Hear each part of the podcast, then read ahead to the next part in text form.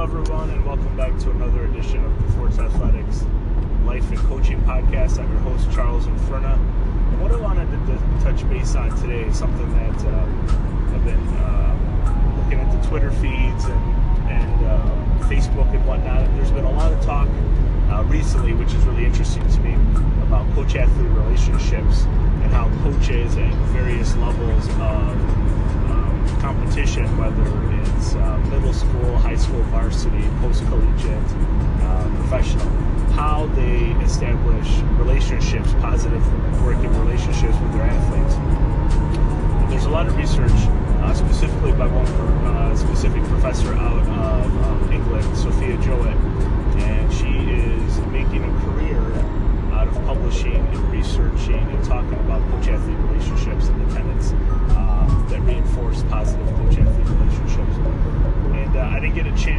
respond to a couple of the uh, Twitter feeds about how how you're able to, or how coaches uh, uh, develop coach-athlete relationships and how they, they elicit the trust and buy-in from their athletes.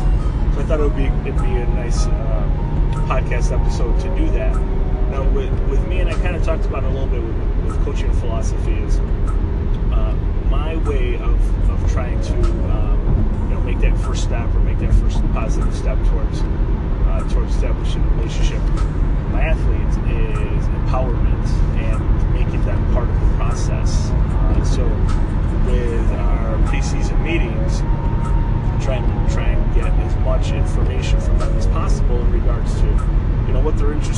accomplishing.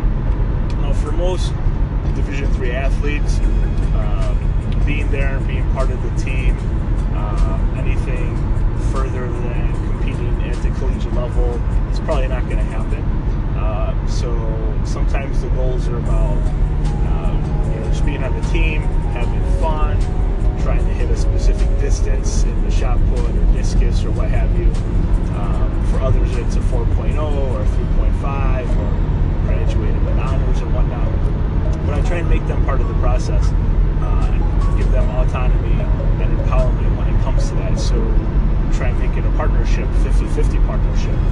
Um, and I think that helps build the relationship. I, I mean, I've seen it over the, over the course of my 10 years uh, with the athletes. They, they take ownership of what we discuss because it's not me telling them, well, I think your goal should be to throw uh, 30 feet in the shot put this year.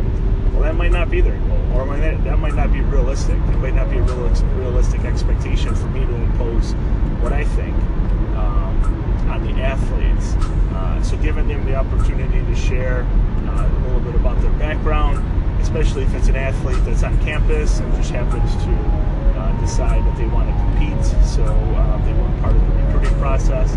Uh, but for the athletes that are part of the recruiting process, um, I do have those those conversations uh, with the athlete and their families as well in regards to you know these are our expectations. Our schedule is really flexible based on um, the course loads that the athletes have.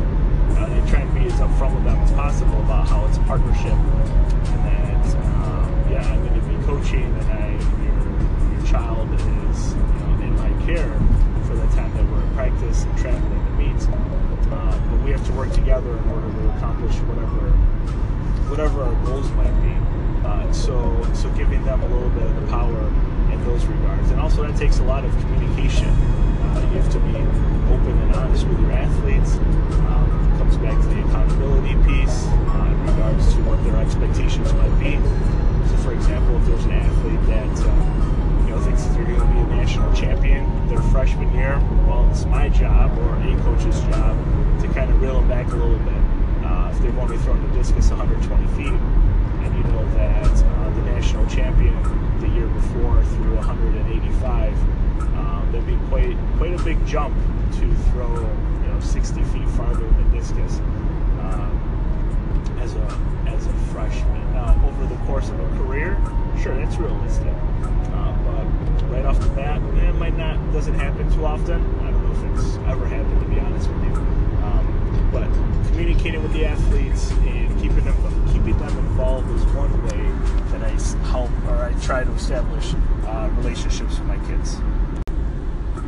another element that I take into consideration when trying to establish positive working relationships with my athletes is trust. Uh, now, with, with the NCAA, we only have X amount of hours that we're able to spend with our athletes uh, in practice, uh, in the weight room, things like that. So, uh, when I'm not there with my kids, I trust that they're going to do the right thing and do what they're supposed to do, meaning that they're going to go to the weight room if I can't go and supervise for whatever reason, or if um, if they're going to get to practice 15 or 20 minutes earlier uh, to warm up and do some of their uh, circuits before I get to practice. So right when I arrive, we're able to start practicing immediately as opposed to waiting an extra 20 or 30 minutes before the athletes get warmed up and they're ready to go. Um, and I think that takes time. And I think for, for some athletes, um, has to teach them. Now, teaching trust and respect, it's kind of difficult. Um, I think it's more of a, a lead by example type thing, especially if there's upperclassmen on your team, uh, that they're able kind of to kind of set the tone establish that culture of, you know, this is how we do things here. This is what coach expects. Uh, this is how. Uh, this is what I expect of you as my teammate. So there's a sense of like, accountability there. Now this season it's really interesting because right now I only have one athlete, and this is our third season working together. Um, so I trust the fact that he is going to do what what he needs to when I'm not there. Um, our practices are a little shorter because it's only thrower, so we don't have to wait as much in between throws. Um, or it's able we're able to uh, focus on more quality throws where we're not just throwing just to throw, but we're actually able to take our time, rest and recover properly, and just talk about other dynamics. Uh, always about throwing, but about life in general.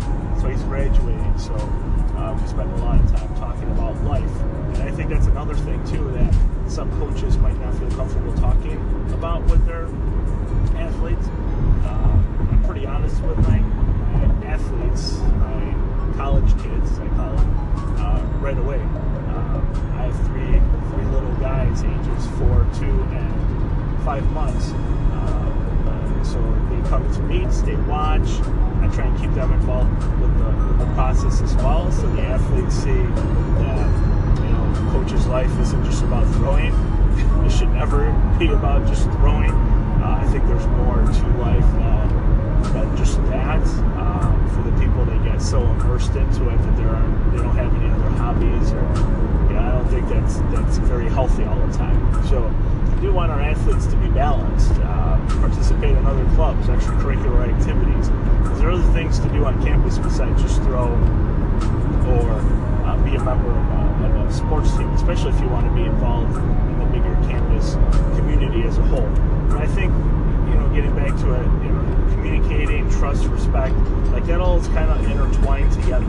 Uh, but it takes time uh, and it takes practice. It's something that you have to work on. Uh, I don't expect that of my athletes right away. Uh, we talk about it. Uh, when I first started coaching at SUNY Fredonia, um, there's probably a lot of things. There's a, actually there are a lot of things that I wish I could go back and undo in regards to my expectations for for the kids. Um, we never really talked about that. I just assumed that they would be at practice and, and that was it. And I didn't take into consideration um, having different classes or labs or study halls or, or whatever else uh, that they have to worry about as a collegiate athlete. Um, and it and it soured some relationships with my kids because I had the attitude of, well, if you're going to miss practice, you're going to miss X amount of practices, then maybe you shouldn't compete this weekend, or maybe you should no longer be part of the team. Where I do not take that approach anymore. Uh, try and work with the athletes, especially since I only have one right now, uh, to practice when it's convenient for him uh, and it's convenient for me. So if I have to um, come to practice on my lunch break, that's fine. Like, that's not a problem uh, for me as long as as long as we're able to communicate that and we're not taking advantage of that. Um, that's that's okay. And I'm not sure how many other coaches would go to bat for kids like that uh, regards to uh, practices and schedules and uh, and such things. And to wrap up here a little bit, there's a couple other um, facets of coaching that I've tried to employ the last couple couple of years, and it's something that I really did when I was at um, Fredonia, and it may be just because the athletes that I had Fredonia, we were really close in, in age, so we were almost peer to peer type of thing. Um, but I like I liked incorporating some games and activities in the practice, uh, conversations, uh, purposeful conversations um, that we we would have to kind of uh, break the walls down a little bit between athletes so they're able to see where people are coming from, uh, their background, their stories. Because with, with track, I mean, we bring a lot of different kids together from all over the state. Uh, so what might one may have experienced, the other one, you know, is kind of oblivious to, to those type of life circumstances. Uh, so I know that um, Jon Gordon speaks to it. Uh, Dabo Swinney at Clemson, they have a lot of different like trust activities or communication activities that they have their athletes participate in to kind of um, have people feel more comfortable. Um, vulnerable in front of their teammates, but on the other hand, they also feel comfortable sharing these stories because it helps bring people together. And one of my uh, former athletes, who's now a very successful coach at Texas A&M Kingsville, uh, Tim Miller, he he does that as well with his group of athletes. Is that they come together at the beginning of the semester uh, and another time midway through the season, uh, and then before the end of the season. So really. Times a semester, and they have these types of activities where, being down in Texas, he pulls kids from all over the place, uh, from different parts of uh, Texas and different parts of the region to throw, uh, where he's able to offer scholarships. So he might he doesn't get a lot of, let's say, local talent. Um, and in conversations with him about it, he says that he it's, it's brought the athletes closer together, and it's brought him closer to the athletes. Uh, because you know when when our athletes decide to, to participate in a sport, we don't know what their background is for the most part. Uh, when I was teaching, sure you know what the background is of, of your kids in the classroom, if they have special needs, or if they have an IEP, or if they have special behavior plans. Everyone's involved in the process. But once you get to the collegiate level, and we're talking about athletics, um, the different laws and rules and regulations never know if I had an athlete who was special needs or had a learning disability or had any any type of you know stuff happen in their life if they're not going to share it with me. And it's definitely not my place to pry and poke and ask questions about that. Uh, but I try to make as, as comfortable and relaxing environment as I can. That if my athletes do have concerns about something, they feel comfortable asking me and I do think that that's one of my strengths, um, for good or bad. I think over the years I've probably learned more about my athletes than uh, one would wish to take credit for, or one would wish to acknowledge. Uh, probably more things than their families know, their best friends know. But um, but if I'm able to create a safe environment and establish that trust and respect um, with my kids, that's the only person on campus that they feel comfortable talking to. Or with my high school kids, I might be the only person that they feel comfortable talking to. Uh, they might not feel comfortable talking to their high school coaches or their families about something. So I, at least I'm able to, to somewhat bridge a gap uh, for them, which I don't mind doing. Uh, so I look at that as part of my role. Uh, uh, I want to do what's best for, for my athletes, whether they're our high school or collegiate. So, so I take that role very seriously, uh, but it really it, it, it, takes a lot of work. I don't think coaches can just walk in and all of a sudden they're gonna immediately demand respect um, just because of who they are or the, the athletes that they've coached in the past. Like, I don't think that really works. Um, yeah, previous athlete successes is one thing, but I've already talked about that in another episode.